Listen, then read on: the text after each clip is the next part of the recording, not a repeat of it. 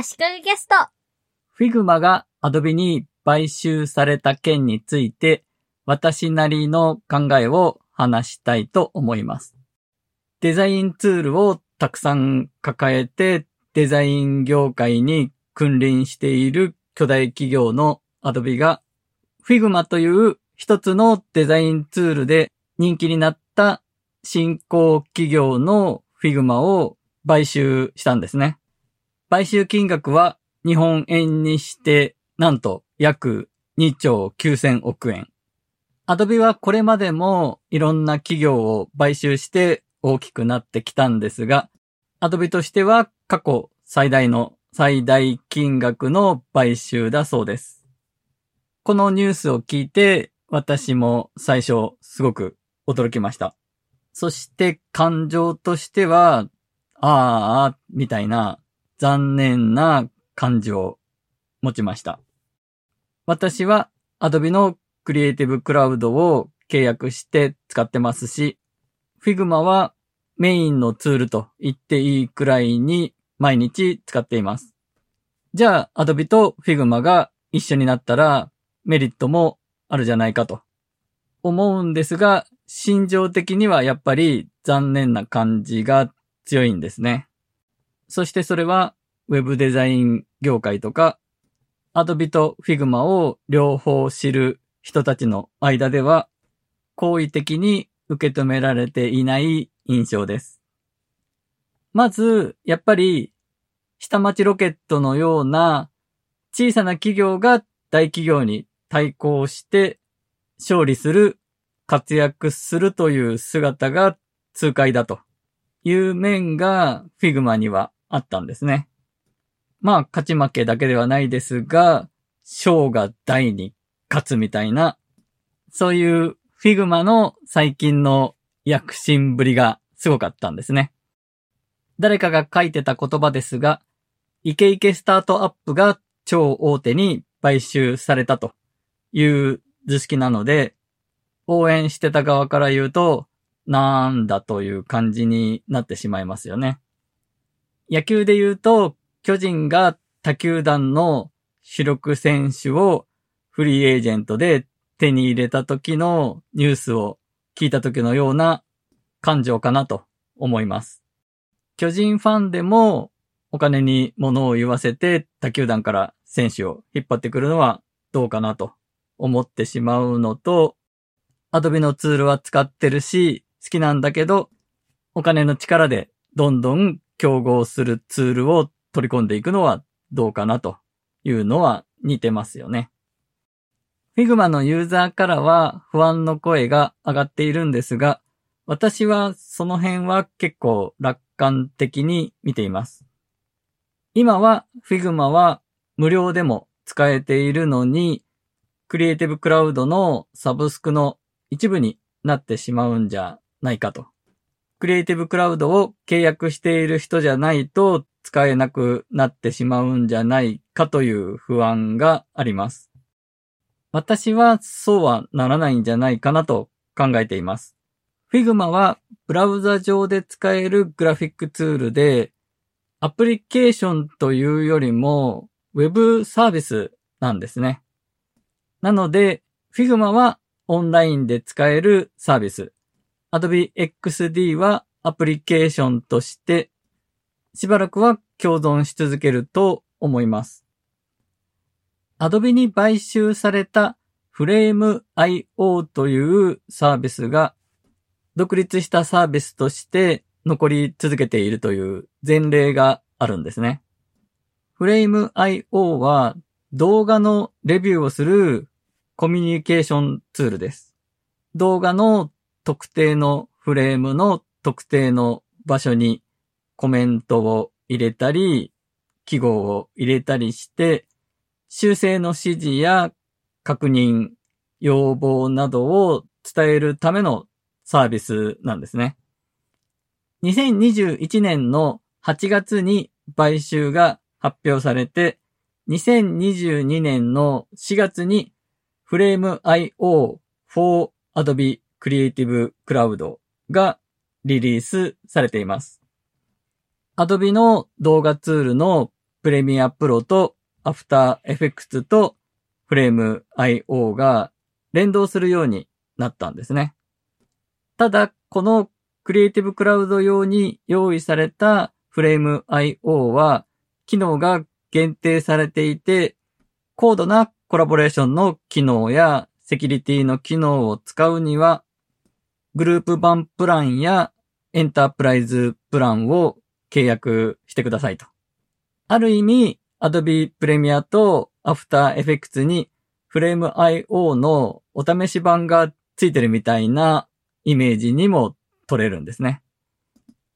しかも、Adobe ID で初めて FrameIO にサインインすると、FrameIO のグループ版プランの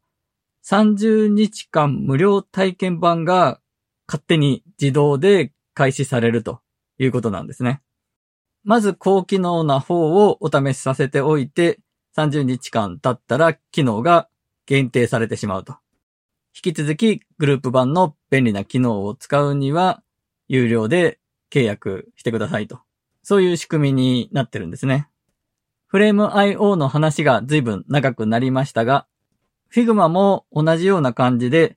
Figma for Creative Cloud という新しいプランができるんじゃないかと私は予想します。今の Figma の無料プランとプロプランの間くらいなプランになるんじゃないかと予想します。また、Figma を買い殺しにして競合するツールでもあった Adobe の XD を普及させるんじゃないかと心配している人もいましたが、それも可能性はかなり低いと思います。買収の発表の時に Figma はそのまま残り続けると。Figma の CEO の人もそのまま継続して Figma として自律的な運営を続けていくと言っていますし、Figma をなくすことのメリットは Adobe にそんなにないんじゃないかと思います。Figma と XD のいいところを合体させて、もっといいツールにみたいな雑な考えもありますが、なかなか合体させるのって難しいですし、クリエイティブクラウドのサブスクの中の1ツールに Figma がなるよりも、Figma は Figma として別なウェブサービスとして、別途サブスクで収入が入ってくる方がいいと思うんですね。Figma は個人で使うレベルでは無料ですが、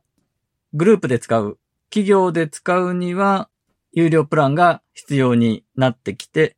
プロプランが年間契約だと月あたり12ドル、月間の契約だと15ドル、ビジネスプランだと月45ドルなんですね。これが編集できるユーザーの数分必要になってくるので、ビジネスプランの月45ドルかける社員の人数分とか考えると、それなりの金額になると思うんですね。その金額を捨ててクリエイティブクラウドの中に入れるのはもったいないのかなと私は考えます。Adobe が親会社になるということで、Figma も Adobe フォントに対応するとか、イラストレーターファイルを取り込めるようになるとか、CC ライブラリに対応するとか、Adobe のツールとして機能が充実していくと思います。そうなってきて、Figma と XD のどっちかを残すとなると Figma だろうなと思います。ただ Figma はデスクトップ版のアプリもあるにはあるんですが、オンラインで使うウェブサービスなので、その辺、クリエイティブクラウドの中のアプリケーションとはちょっと違うなというところをどうするのかなとは思いますね。Figma と XD よりも FigJam と Adobe Creative Cloud Canvas の方がもろに競合している、被ってるんじゃないかと思います。どちらもミロに対抗するオンラインホワイトボードのツールですね。Adobe Creative Cloud Canvas はまだ開発中のものです。Adobe は Photoshop をブラウザ上で使えるクラウド版も開発していますし、オンラインホワイトボードのクリエイティブクラウドキャンバスにしろ、オンラインツールに力を入れていかなきゃいけないと、Adobe は考えてるんだと思います。なので、Adobe は Figma が欲しかったというよりも、オンラインツールの技術的なもの、そしてその考え方、テクニカルな部分と思想の考え方の部分とが欲しかったのかもと、私は思います。Figma の CEO の人が今30歳らしいんですが、その人が Adobe の今後の経営者候補だとも言われてるんですね。オンラインツールの考え方の部分、頭脳の部分を持っている Figma の CEO を迎えて、今後 Adobe がクラウド化を進めるオンラインツールを強化させていくと考えると、この買収を好意的にというか、いいものとして捉えられるような気もしてきました。今回は以上です。